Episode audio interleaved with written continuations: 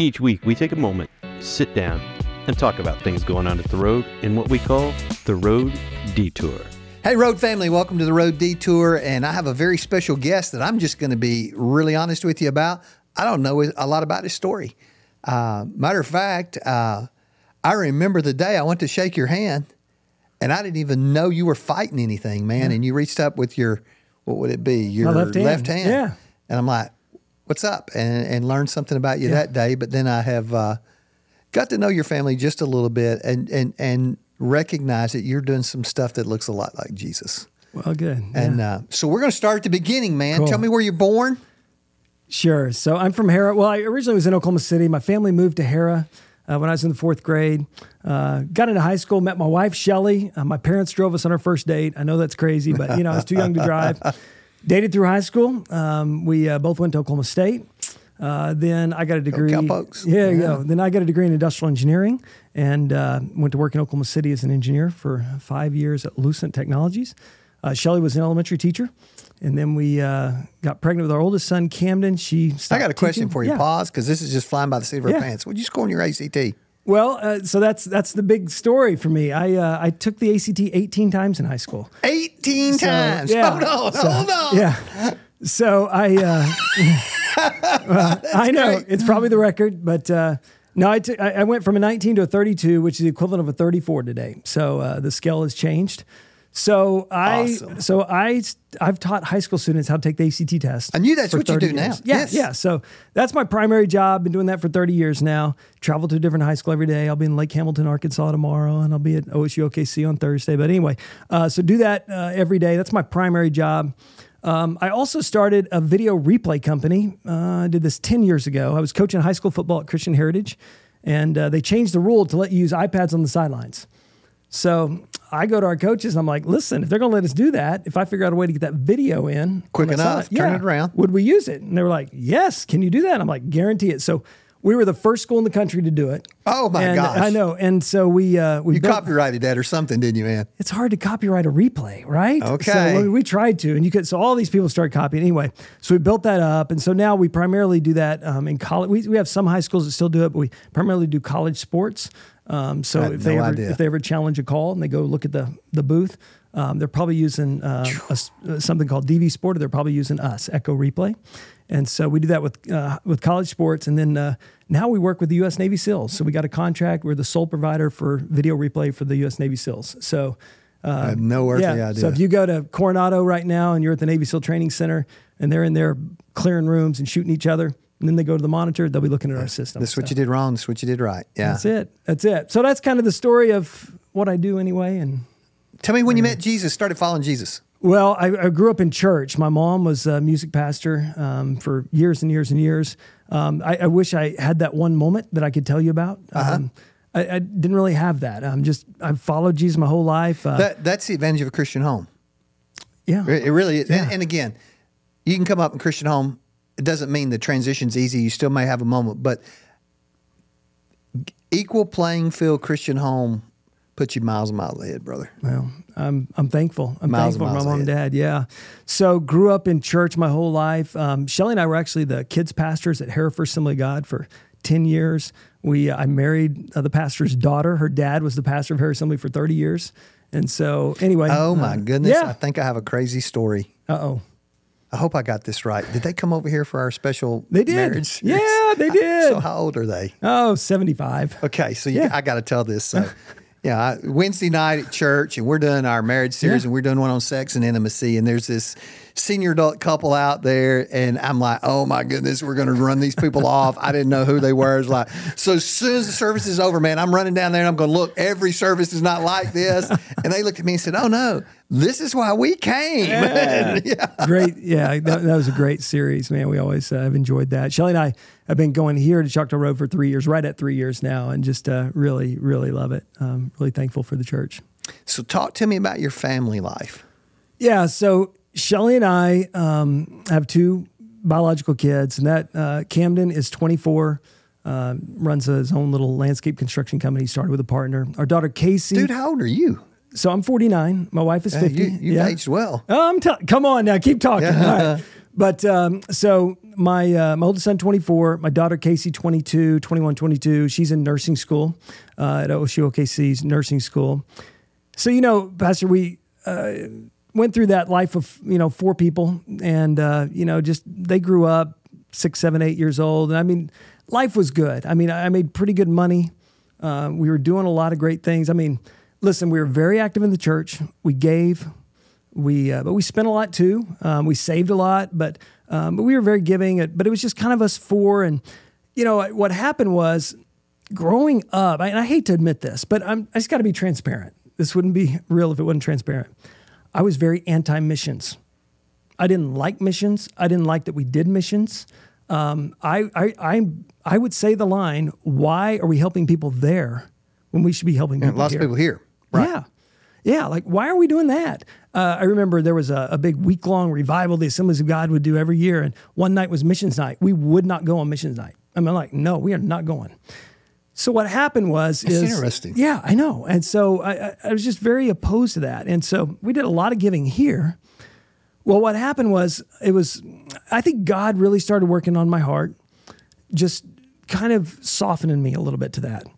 And years ago, it was about 2008. Rod and Nancy Vernon, who here uh, they're our best friends, wonderful people. You know, Grace and Emma Vernon, and Grace and K- my daughter Casey were best friends, and so they invited us to a concert up in Tulsa, Steven Curtis Chapman, um, Michael W. Smith concert. Michael W. Smith got up there and started talking about Compassion International and about how you sponsor kids and how you can like meet your kids. And um, I, I, I was just kind of like, wow, this sounds different. And so I told Shelly, I said, hey, I just want to go to that booth. I just want to kind of see what that is. And I, I take my son Camden down there and we look at the booth and we start talking to him. I'm like, so is this real? Like, I mean, like, this kid's really going to be helped. Mm-hmm. Yeah, because I was so cynic. skeptical. Yeah. I'm that way. I'm that guy. I didn't trust anybody with this stuff. And I remember I went back to Shelly and I said, Hey, listen, this sounds different. And I said, I'm kind of feeling pulled. Like maybe we should sponsor a kid. And she just looked at me. She goes, I am too. I think we should. And I'm like, okay, I'm gonna we're gonna do it. So we sponsored um, two kids, and two years later is 2010, late 2009. We uh, 2010 we. Uh, I decided to take our family to Kenya to meet our sponsored kid. So we go to Kenya to meet our sponsored kid, and Casey is nine, Camden is 10, 11. And we spend a week in Kenya. Now, first time, this is the first time we've ever been to poverty in the world. I mean, first time in our lives we've ever been to poverty. Okay. I, I, we know nothing, right? And one day of the trip, they tell us, they say, hey, um, be prepared tomorrow. We're going to go off road. And we're going out into the bush. And, and so, you know, whatever. So we get in these four by fours and they drive us three hours out in the middle of the Masai Mara. Now, Pastor, when we get out here, they take us on these home visits. And I'm going to tell you now, I saw poverty like I didn't even know existed, right? I mean, kids that literally were dying, right? And we, you know, I- I'm just devastated. Now, they, they told us before we went, they said, be very careful with your girls because girls have a little value here. They'll marry girls as early as nine. My daughter's nine. You know, I mean, if a warrior wants the girl, it's They take her, his. yeah. yeah. And so they told me to be very careful with the girls, keep them close. And we're in this village for I don't know how long it was, but I'm just overwhelmed with emotion, right? And I mean these eh, these kids, like every orifice is just covered in flies. These kids are dying. And I remember I asked the compassion worker there, I said, listen, what is the death rate of these kids?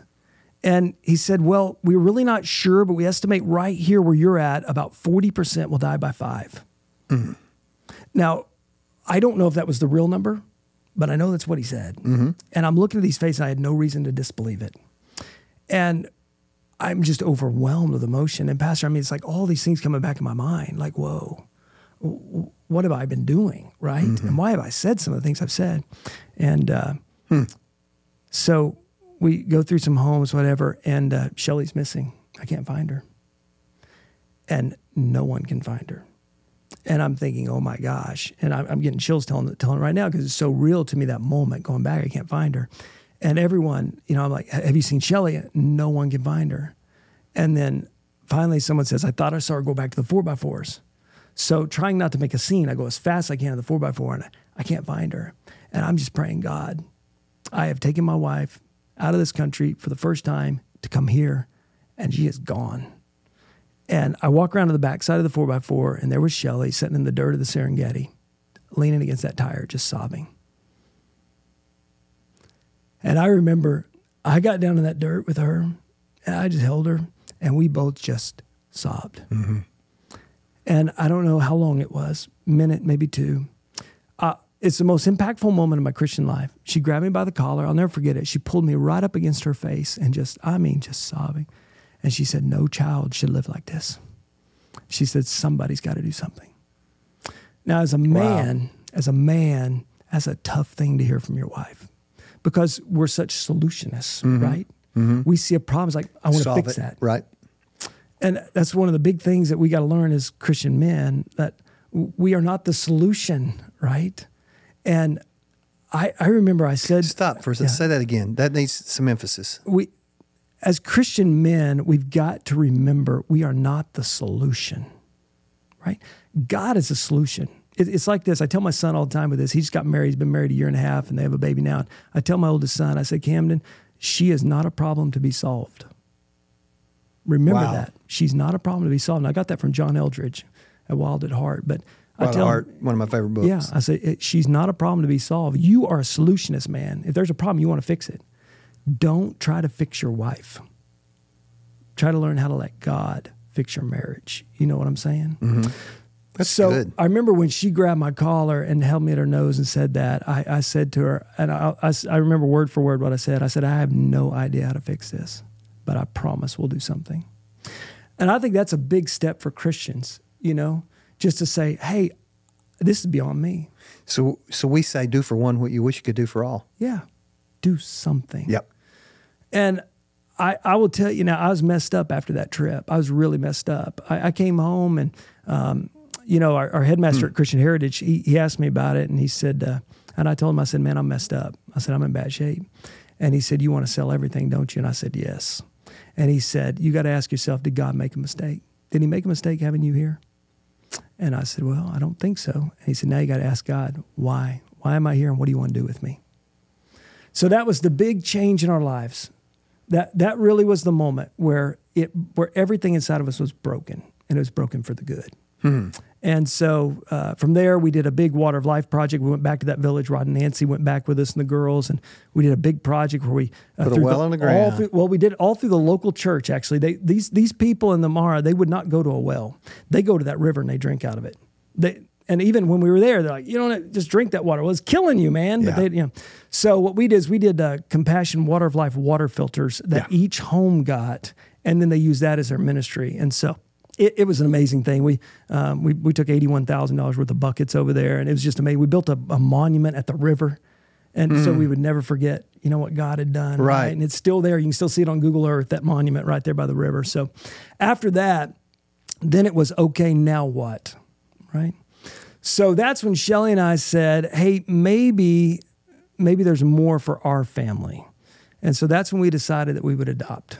And so that kind of transitions us into the into the next phase of the story. And you got how many kids now, brother? I got eight, eight, Eight. kids total. Yeah. So, you know, we started with Russia. We had some friends that adopted from Russia. So we started, we said, okay, we'll adopt from Russia. And we wanted to adopt girls because we knew girls were in really bad shape that came out of orphanages. So we started that. We get a year and a half into it, and Putin decides no adopted kids can leave his country or none can go to the United States. And it closed. So when it closed, that was a really hard moment. You know, we really felt like God had taken us there. But it was okay, God, then then what? So we decided to go with the Democratic Republic of Congo. It's one of the poorest countries in the entire world. Um, it's uh, it's in South Central Africa, huge country. The capital city is Kinshasa. Uh, you go out of Kinshasa, it becomes very lawless. It's very dangerous. Uh, yeah, border Niger? Now that I don't know. Um, I do know it, it touches the ocean. The Congolese River comes into it. Um, Sounds like we, we've been doing some mission stuff with a group in Niger, and it sounds a lot like Okay, because you get out, you get out. This is where like Joseph Kony, if you've heard of him, is where he operated. I mean, this is a, it's just lawless. So, but in Kinshasa, we um, we decided to adopt from Kinshasa. Um, again, we were going to adopt two girls. Um, we get notified by our agency that a boy and a girl twins came available, um, and so uh, we went ahead and agreed to do that. So we go to um, we go to Congo, we go to Kinshasa to meet them, and before we went, they had asked us. Um, we we get a little ways into it, and uh, a little ways into that adoption process, and and, and we're going to go to Kenya, but right or go to uh, Kinshasa, but right before we go, the agency contacts us and says, "Listen, um, we have another girl that just came available for adoption, and her papers just cleared. She needs a family, and if you guys would be willing to adopt another with these two, Um, we could get that done, and you could adopt all of them together. Now, Congo had a rule: you could only have four. You could only have four kids in your home. Don't ask me why. So we had two. We were adopting two. That made four. But if you were adopting two to get to your four, they'd let you bring a third with them. Okay. so the agency lady says, "We're not supposed to do this. We're going to send you a picture, though, and just let you see her, and then you make your decision." And she was supposed to be five, and uh, so anyway, they send the picture, and we look at this little girl, and we're just like, you know, man, she looks older than that. And so we started having all these discussions. So we sent it to some people, had them look at the picture, had them, some people that knew, you know, teeth and all that. Like, mm-hmm. And we determined that she probably was more like nine or ten. Okay, now, Pastor, the story I'm about to tell you is is one of the hardest stories that I tell about our whole adoption process. But you're, gonna, I think you'll appreciate it because it's just it'll show you the transparency of mistakes, how difficult this this process was. We talk about how it might be difficult for our kids to bring in one that's older. We talk about the difficulty of the twins and and how maybe she's not a right fit for our family. And I remember we had the discussion like where would she sleep and where's the right place in our home and and we knew we were going to adopt more at some point, but you're like so we just made this decision no, she's not a right fit for our family. So when I went to when we were in Kinshasa, um, one thing that I did while I was there is I would go to orphanages and I would set up these water filters for them, like we had done in Kenya, because mm-hmm. that was one of the big issues. And so I would set up these filters. So they tell us that we're gonna that they were gonna take me to an orphanage called Kolk, and when we're driving to Kolk, now I want you to just visualize it with me. We're driving on these dirt roads. It felt like we went for hours. Raw sewage canals running on both sides. Kids everywhere, and all these kids are sick. The heat is oppressive. There are people drinking out of the raw sewage. There are adults even bathing in the raw sewage. It is death. Mm-hmm. I, every, I am so overwhelmed by this.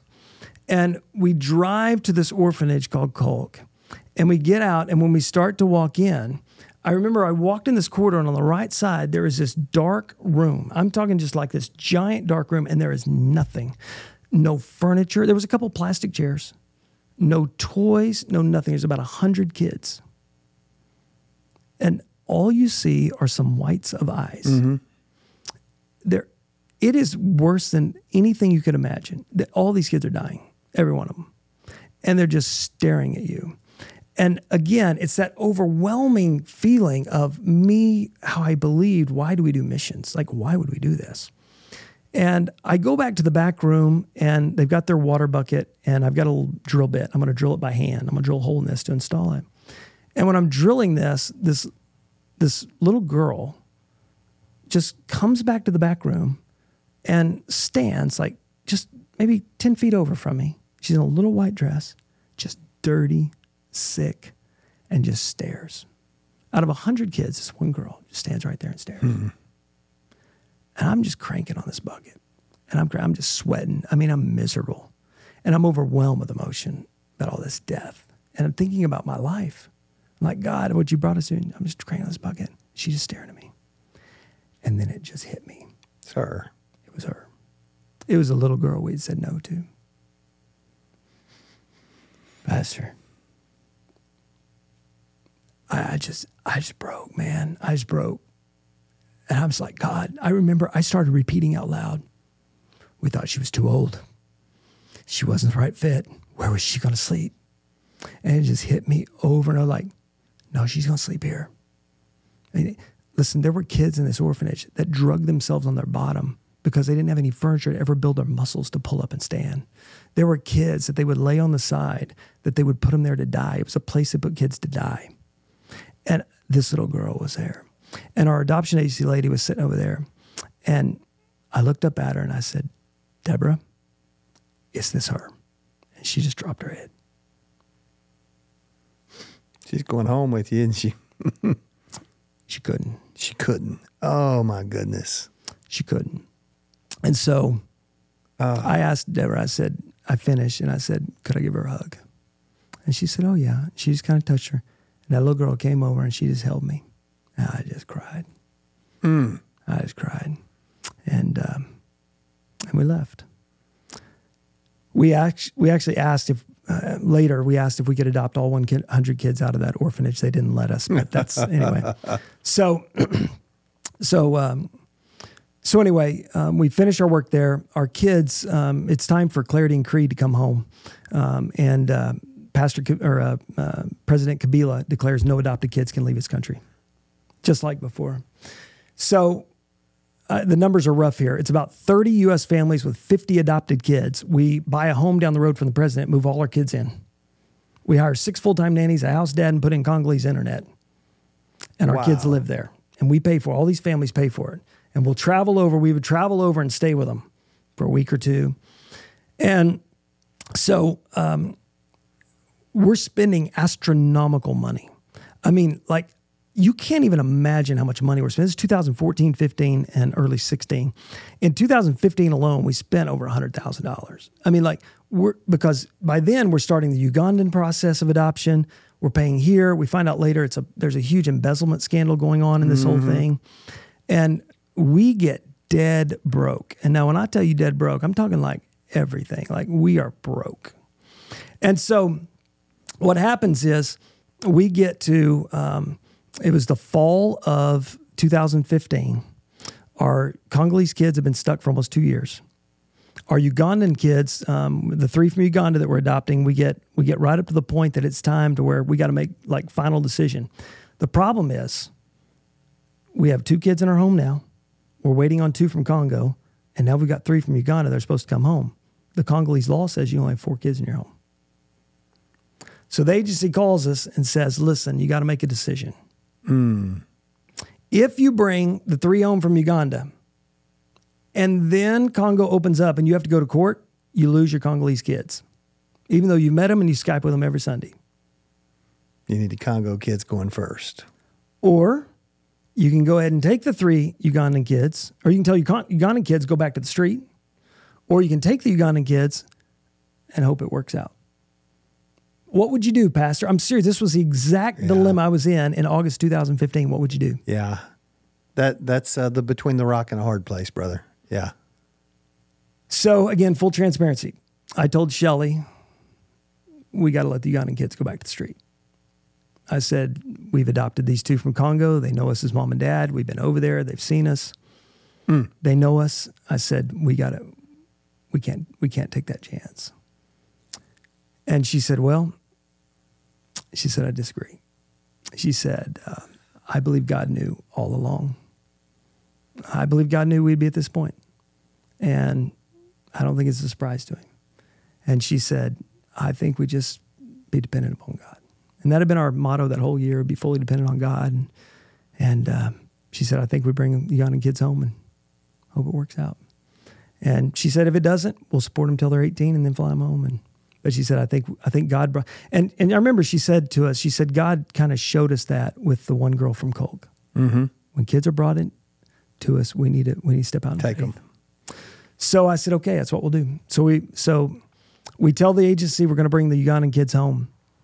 All right. So we get to the end of August and we have to pay thirty thousand dollars to the Ugandan government to finalize that part of the adoption to make it happen. Again, now we were broke. We had spent so much money in this that we didn't have, we didn't have thirty thousand. So the deadline keeps coming. Shelly keeps saying, "Hey, uh, are we going to make it?" We- We had ten thousand dollars at the end of August. Now, what I want you to understand here is not a soul knew that we were broke. I get asked a lot when I tell this story. I've spoken at church, told this story, and people ask, "Why didn't you tell?" Shelly and I were the only ones. Our parents didn't know. Camden and Casey didn't know. No one knew. We were dead broke and at this point of desperation. And there's a lot of reasons. One, we felt like it was our decision to do it. It was nobody else's responsibility. It was ours. Two, I'd read Hudson Taylor's Spiritual Secret. Mm-hmm. He never asked for money. God always provided at that moment it was needed, and I was believing God could provide. So we get to the end of August and we're ten thousand, we're twenty thousand dollars short. We don't have the money, and uh, I uh, I called the agency and I said, "Hey, we can't do it." And I said, "Is there any way we can get an extension?" And they said, "We'll give you a one month extension." Or they contact the Ugandan government, get a one month extension. She calls me. She says, "There will not be another extension. You got to pay thirty thousand in next month." The whole next month, we're trying to get ahead, but we're spending so much on Uganda and Congo, and we're not making any ground. So we get a week out from our payment, and we're still at ten thousand dollars. And Shelly keeps asking me, you know, how we, and I'm like, I don't know, but we got to pray God provides. God's got to provide.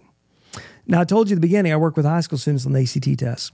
So when I travel to a high school, students will pay by the student. They'll pay $30 a student that come to my class. And so, you know, that, that's how we make our living. Well, um, my assistant calls me and says, Chad, you're going to Anson, Texas tomorrow. And I don't do workshops that far away in the fall because I coach high school football at CHA. And I said, Well, why did I agree to that? She said, I don't know. You did, though. And you're going tomorrow. So tell coach you're going to miss practice. I'm like, Okay. So she uh, calls me back later and she says, Hey, they tell me you're going to have a big group tomorrow. Now, this is, this is six days out from my $30,000 payment.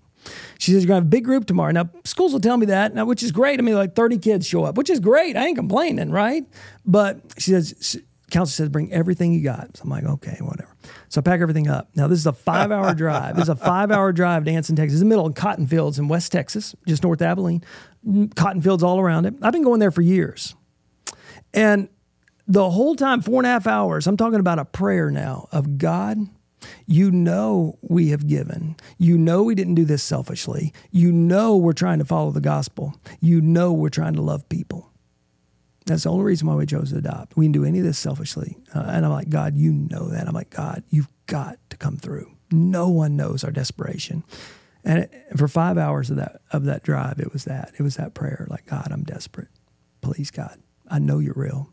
I've lived for you my whole life. I know you're real. But I need you to show up and big.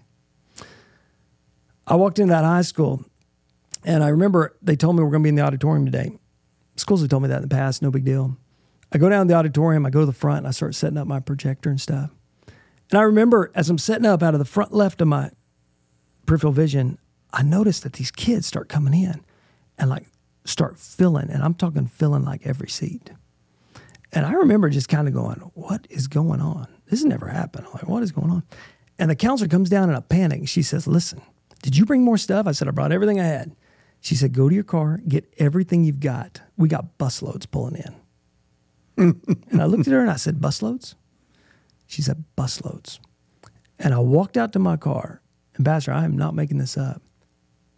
Bus after bus after bus is pulling into that little school's in the middle of Texas. in the middle West Texas.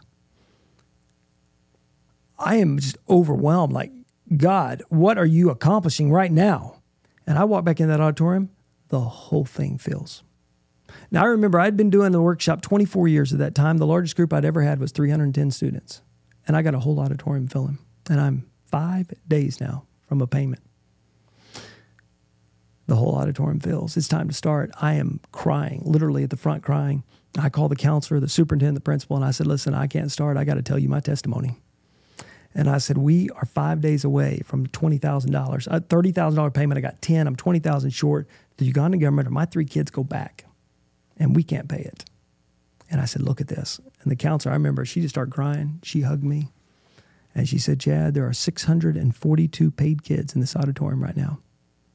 She said, We will mail you a check tomorrow. They mailed me a $19,000 check, and we made that payment. That's unreal, brother. Yes, unreal. Tell me God's not real. Yeah. I mean, tell me he didn't just pour something out that was just unreal. That's that's incredible. So we made that payment. We get to January, and uh, Shelly goes to Uganda to bring the Ugandan kids home. Okay, um, so she goes to Uganda to bring the Ugandan kids home. They go through all the process. I'm trying to work, trying to pay all this. She gets, uh, it's, the, listen now, I, it's just the craziest thing ever. But all the paperwork finishes, everything. We go. She goes to the U.S. embassy to get the stamp to bring the Ugandan kids home, and the U.S. embassy rejects the adoption. The U.S. embassy says no, we don't believe their story. Now Shelly had come down with malaria and got really sick in Uganda, and she was really, I mean, like got really bad. She gets better from the malaria, but is still really sick, and they they refuse the adoption and they tell her they're going to do their own investigation. And she says, "What does that mean?" They said, "Well, um, we're going to go to the village. We're going to find anyone we can. We're going to find out if these kids really are orphans." And and um, she says, well, "What do I do?" And they said, "We have to stay."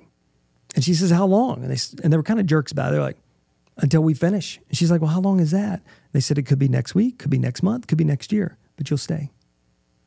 And the agency tells her she has to stay. Now she is deathly sick though. And so um, she calls me. I remember I was standing in my kitchen. She calls and she says, she's crying and she's like, they rejected it. They say I got to stay. Everybody says I got to stay, but I'm just so sick. And I said, listen, you got to fly home. I said, I don't care what they said. You got to fly home and get well. We can always go back. And she's just bawling. And I, I remember it so vividly. She just said, You know, we can't afford a ticket home. Because we, I mean, it was everything we had to fly mm-hmm. her and the kids home. And she said, You know, we can't afford it. And I said, Well, you're not going to believe this. Evidently, Rod and Nancy Vernon, I mean, they knew that we were struggling. We, we never told them, but we'd quit doing everything. And so they knew that we were in some financial trouble. Well, what we didn't know is they'd gone to some CHA families and it said, Hey, I think the Cargills are in trouble and I think they need some help. And would you guys like to contribute, try to help them with their adoption? And I said, Shelly, I'm looking at the fridge right now, and there's a check that showed up in the mail today for $1,850.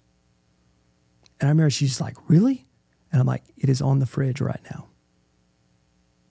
And I said, We can pay for your flight home. Fly home. And she just says, Okay, I'm coming home. Fly her home. Two days later, she's in the hospital. They can't figure out what's wrong. She got something in Uganda and she's getting sick and more sick and more sick, and they can't figure it out. The infectious disease doctor is testing for everything they can find. And we get to two days later, and uh, she's, she's really bad. I mean, she's, uh, I know that it's probably getting close. Now, you know, I remember, I remember at noon, the infectious disease doctor came in, and I followed him out of that room, and I said, Doctor, you got to tell me the truth. I mean, no more, just honest. Is she going to die? And I remember he looked at me and he said, I don't know. I don't think so, but I don't know. He said, I don't know what she has. And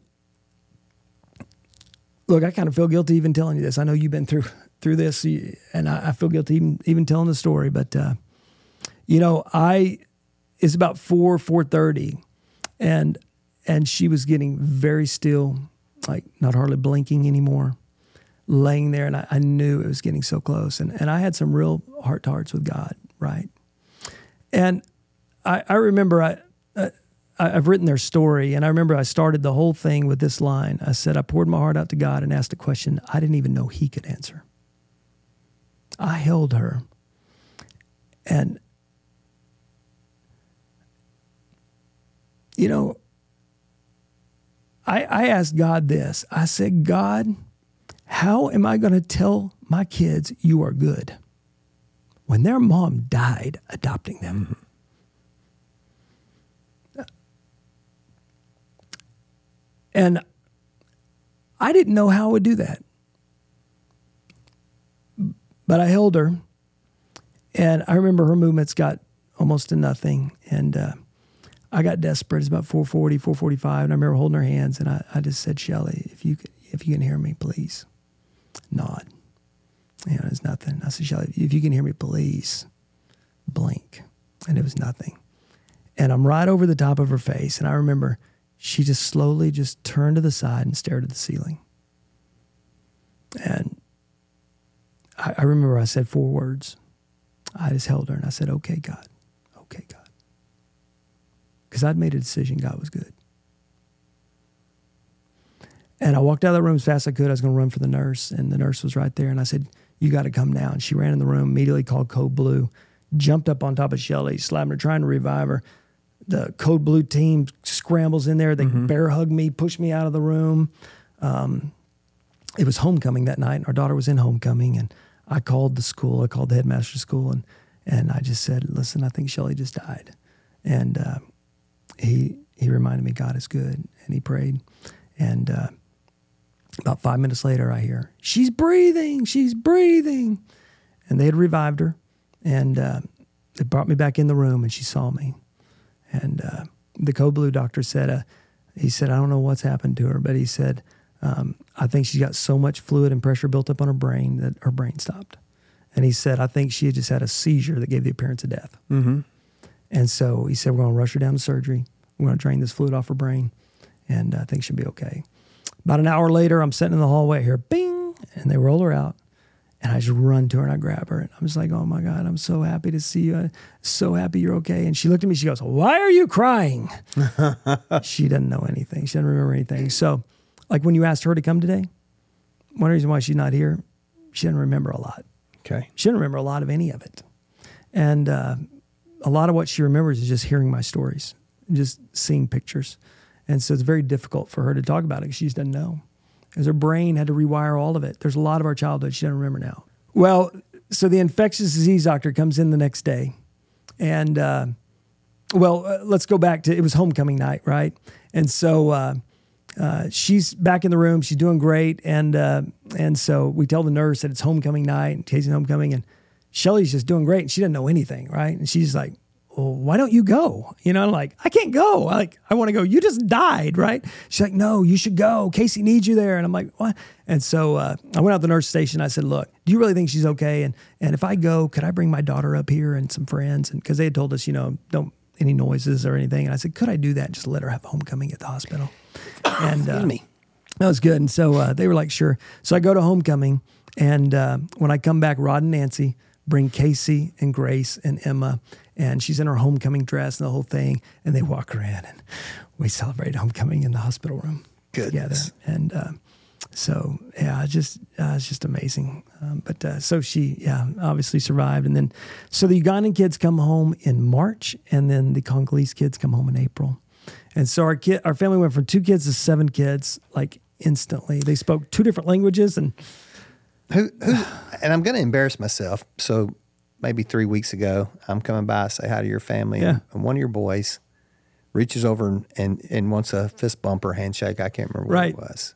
right, So this past Sunday, we're in the lobby, and you guys come through, yeah, and and he just he's let's like locked on, yeah, and we reach out and we did the fist bump. Who, Yeah. Do you know who that is? yeah. Okay, so that is our little guy Crosby, and uh, you know th- this is a, this is another just great thing to think about. You know, um, Crosby's special needs. So so we walk, and he's up there, and he turns around, and I I am not one hundred percent positive what he said, but I think he turned around and he yelled back at me, "I love you," Oh, there's no question that he's an amazing kid.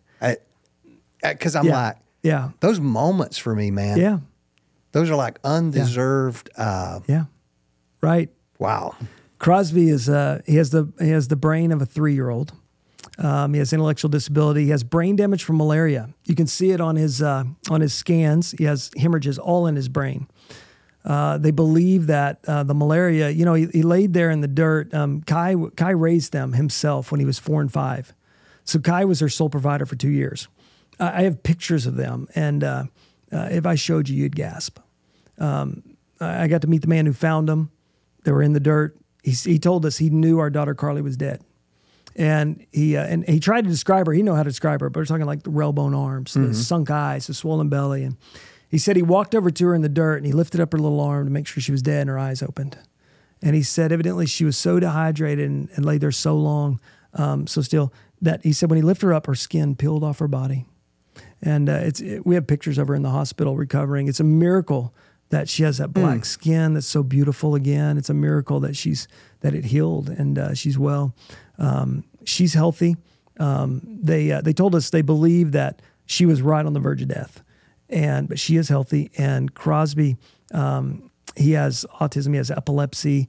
Uh, he has a lot of issues, and uh, uh, they believe they believe he was probably a day or two maybe from dying.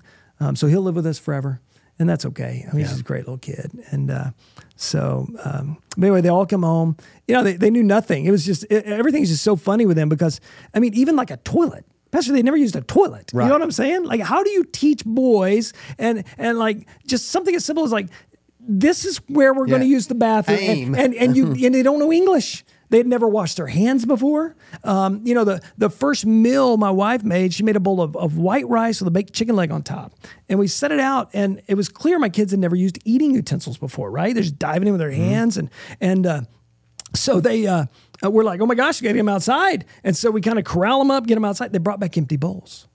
More food. If any, well, if anyone tells ever tells you you'll choke on a chicken bone, it's not true. I have No can bone. prove it. Like the whole thing disappears. It's legit. The second day we had corn on the cobs are milled, they ate the cobs. I didn't even know you could do that. They ate them. We boil eggs. They ate the shells. Right? I mean, you got to realize they were scavengers. They were Right. people like. They didn't know. It's just so. So life just we started having all these oh my gosh moments. You know what I mean? Like whoa, that just happened. Like I, I remember, I remember. Uh, um, I, well, I, just I remember Creed praying before bed one night. He was kneeled down by his bed, and I was standing at his door listening. And, and he said this, and I even made a little plaque of it at our house. But he said, Jesus, thank you for shirt. In Congo, me no have good shirt. Wow. I told my wife that night, I said, I've never one time in my life said, God, thank you, I have a shirt to put on. It's never even crossed my mind. I said, that boy meant it. Creed was selected to speak at his sixth grade elementary graduation last year. And he comes home and he says, he's like, Daddy, he said, the school has asked me to give a speech, you know. And he said, I don't know what to say. And I said, I said, Creed, I said, uh, have you ever told your friends your story of Congo? And he's like, No, I have not told them. And I'm like, I know their parents don't know. And I said, I think now would be a good time to tell them if you're comfortable doing that. Tell them about Congo. And so he writes this amazing speech. And I'll tell you some lines from it because I've told this line. I tell this in my workshop. So I can tell you these lines pretty easy, but uh, I'll give you some highlights of it. So he tells his friends this in the speech. He says, I remember Congo. He says, I was hungry. He said, every day I would search for food. There was no food. He said, I would go day after day, no food. He said, I would fight, I would steal, I would do anything. He said, I slept on the dirt. He said, the rats and the mice would eat my lips and my toes at night. He said, I was scared. And he tells his friend this line, his friends this line, which is one of the best lines I've ever heard in a speech. He said, Well, many of you were here dreaming of what you would be when you grew up someday. He said, I was there dreaming of if I would live to the next day. Hmm. I know it struck me, it struck that whole hmm. crowd. And then he transitions his speech and he says, I love America. I want to tell you about America. He said, I can't believe we eat every day here. He said, I can't believe we sleep on a bed. He said, I'd never had a bed. He said, I can't believe that we wear shoes. He said, none of us had owned a pair of shoes till we came to America. He, he tells his friends, I can't believe we go to school. He said, only the rich kids in my country got to go to school. And he tells his friends, he says, don't waste this life. Don't hmm. waste it. From a uh, sixth grader. Yeah. What a great line, huh? Like, don't waste it. I, I just thought it was such a great speech. It was just from his heart, just about Congo and his life there and here. And so, So I got a question for you. yeah. How full is your cup? Well, it's it's it's full. It's tired though. It's a tired cup. It's, tired it's cup. loud in our house. It's tiring, and uh, you know you would think after that that we would just be like, well, that's enough, right? Um, but we um, we we decided after that that we we wanted to adopt one more.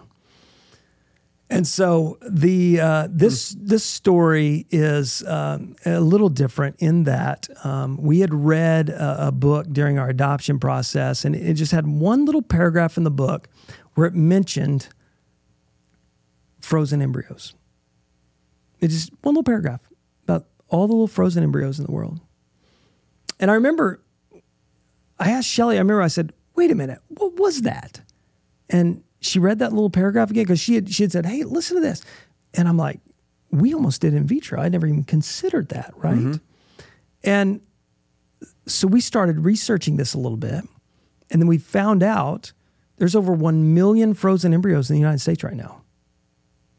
And some have been frozen since the 1980s.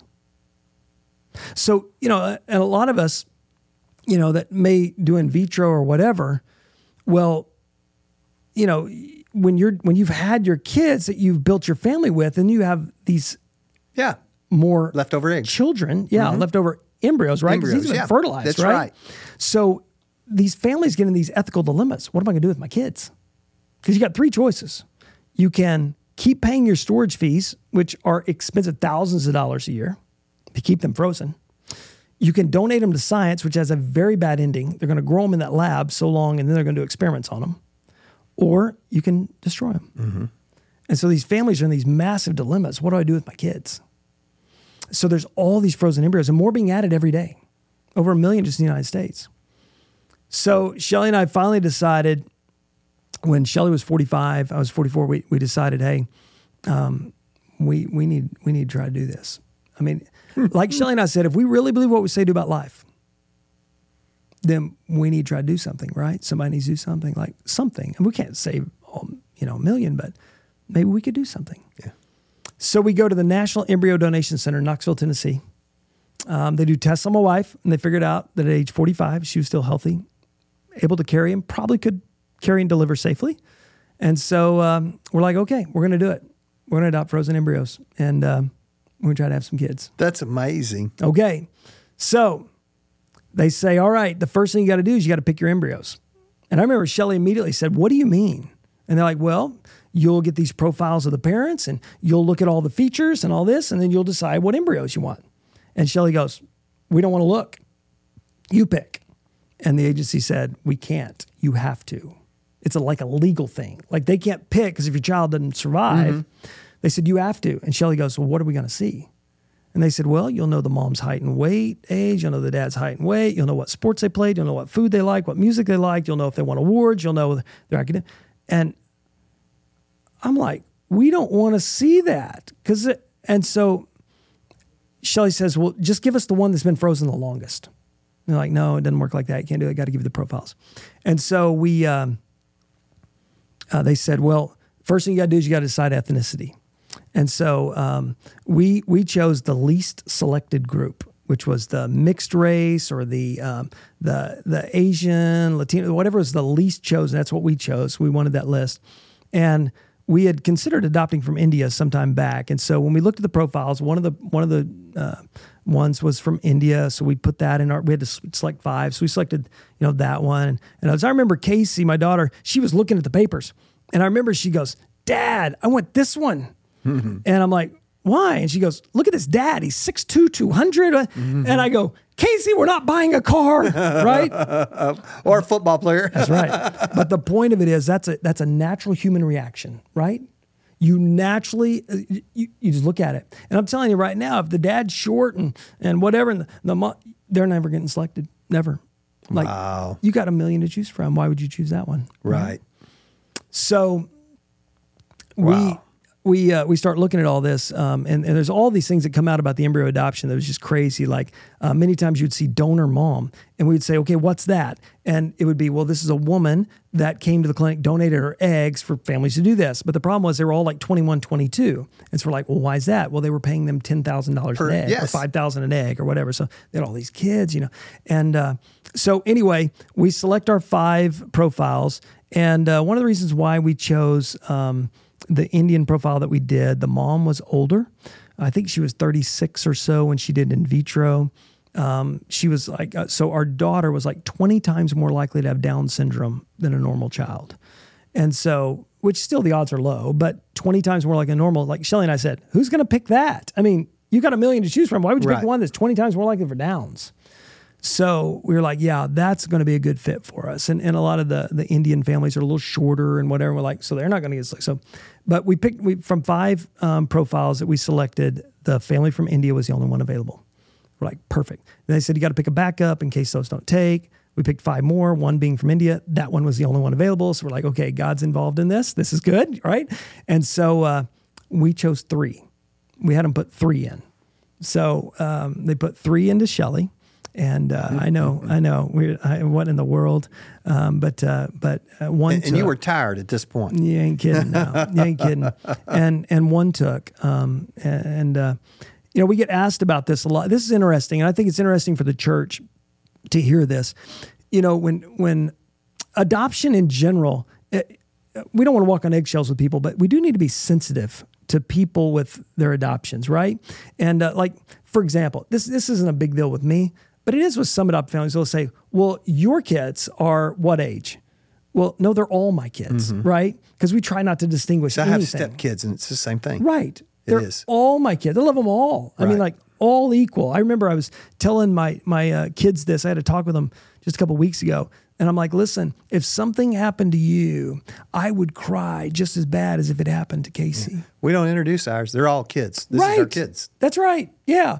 And so with our three that we adopted, um, that they put into Shelly, I mean, we've had people in church, not not here, but we've had people in church actually say, "Well, I bet you're glad that only one took." And I'm like, "No, those were lives? Those were lives. Those were children that were frozen, but they were still lives." And so, no, we wanted all three to survive. And so, uh, but one did, Cat did. And uh, so Cat was born. Now, here's what's interesting. You'll love this.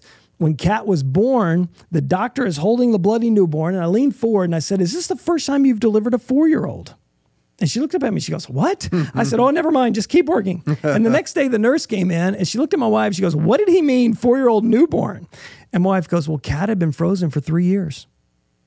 Wow. So she was frozen three years, alive in a chamber. yeah. She spent one year with my wife. The day she was born, she was four. So every year we do two cakes for her birthday party. We have one that says happy birthday, and we have one that says happy Earth Day. So we just celebrated her birthday this week, and we had a four year cake and an eight year cake, That's crazy. a birthday and an Earth Day, because really she's eight. Yeah. She's been on this earth alive for eight years. Yep. God recognized her as alive eight years ago, and we recognize her as alive eight years ago That's awesome, brother. birthday, Earth Day. Um, and we celebrate that and we talk to the kids about that and we talk to kids about their story. And, you know, what's really interesting is she still has two siblings that are frozen. So um, we actually did approach the, the agency to see if we could adopt them. Shelly's going to try to deliver them. I can't imagine what life would be like with two more kids, but we did approach. Um, she's actually aged out, so there's a there's a contractual agreement. You won't do it after 45. It helps the parents be willing to put their children up for adoption. So um, my son and his wife actually have said they are considering possibly trying to deliver cats two siblings. Now, if they do it, my son will call his child his son and brother or daughter and sister. My family tree's gonna. That's a country music song. It is. How that's cool is that? That's right. a country music song. Uh, so yeah, so frozen embryo adoption is something that I, I really let me let me stop you for a second. So so we got some people out here listening, and maybe this is something that interests them. Can they call you? Absolutely. I would love families to call us about this. Any uh, anything. I mean, we would love to help families with this. And um, the National Embryo Donation Center is amazing. Um, I definitely uh, would recommend them to anybody. Can you do this again with me? Oh yeah. Because we haven't even gone gone to what you personally struggle with and, and Yeah. talked about that at all. Yeah. So here here's what I'm going to put a wrap on this for today. Um, never have I not talked so have I ever taught so little, and some of it is just outright astonishment. Yeah. Um, you know, we're we're kind of scratching the surface of a miracle working God. Of um, I, I, I would say as a as a personal believer, and, and some of the stuff our staff is going through that that what is unseen is more real than what is seen, and starting to maybe scratch a little bit of that surface, and this just this just echoes every bit of that. Yeah. Um, Yeah. and thank you. Thank Yeah. you for sharing it. I don't know when I've met someone with so much passion about life in general Yeah. uh, as you have, Yeah. and it's contagious. Yeah. It's contagious. Yeah. How often do you speak in a church, man? Oh, every now and then. I mean, it, it depends, you know, every now and then. But I mean, speak at high schools and such. But uh, you know, I- if if I You ever could- work at a church? well, kids pastors for ten years, but Yeah. that was part time. But uh, you know, if if you'd let me, I, I, the way I would wrap it, I, I get asked a lot. People always say, "Well, you probably think we should adopt, don't you?" And I think it's a great question for people in the church. Like people say that to me all the time. They'll say, "So you think everyone should adopt?" And I want to say this clearly: No, is the answer to that. Number one, you don't want to do it unless God's really pulling you to do it. It's very difficult. But two, as a husband and wife, if you are not in agreement, you cannot do this. Uh, you can destroy your marriage in a heartbeat doing adoption, not in agreement. Okay. Um, but I do think that everyone in the church can play a part in this somehow. All right. And, uh, you know, I want to I want to give you a quote. I, I actually uh, I want to read this to you if it's okay, just real quick, just a great little quote. We were when we were in Uganda, we were at the uh, the former uh, pastor. Uh, he was uh, head of Compassion Uganda's house, and I was talking to him about all this. And um when when uh, we were talking about all this with uh, just the struggle of poverty and kids and adoption, just all this stuff, he said this line to me. And as soon as he said, it, I said, "Wait a minute, I got to type this." And so I typed it, and uh, I want to read to you word to word what he said. He said, being unwanted, unloved, uncared for, forgotten by everybody, I think that is a much greater hunger, a much greater poverty than the person with nothing to eat. You know, at Choctaw Road, what do we say soul, all the brother. time? What do we say all the time? We say for we, we are built yeah. for relationships, first and foremost, God, and then with each other. And the quality of our life is dependent upon those relationships. And, and I will tell you, I'm not saying everyone should adopt, okay? But I will say, maybe not adopt in the sense we did, but we should be adopting someone. Do something. Do something. That's right. Because you think about that. How many people do we know that are unwanted, unloved, uncared for, forgotten every day? And we can see a picture of a kid dying on that TV and be like, oh my gosh, can I give some money to that? Uh, a, a, a much greater poverty, a much greater poverty than the person who has nothing to eat is the person who has no one who loves them, Yeah, no cares for one. them. No one. And I mean, that- there, there's a psalm that says that. There's a verse in a psalm that says, "No one cared for my soul." I'll have to look that up because you got you sparked that in me. Then There we go. So I, I think that's a great challenge, not only for Choctaw Road, but anyone who watches this from whatever church. Um, we, we should all find someone and invest something in those lives. That that is the spirit of adoption. That's what Christ did for us, right? I mean, Right. uh, we were nothing. We're still nothing, right? And for some reason, uh, He loved us and brought us out of it. thank you, brother. Yeah. Thank, you. a lot, Thank you. and thank you uh, for tuning in and and taking this journey with us. And you know, some of these we have fun on. Uh, some of these we get a little tearful on. Some of these we are challenged on. And I don't know that there's ever been a bigger challenge than uh, the one Chad brought us today. Thank you, brother. Sir, thank you. Thank you guys for tuning in today.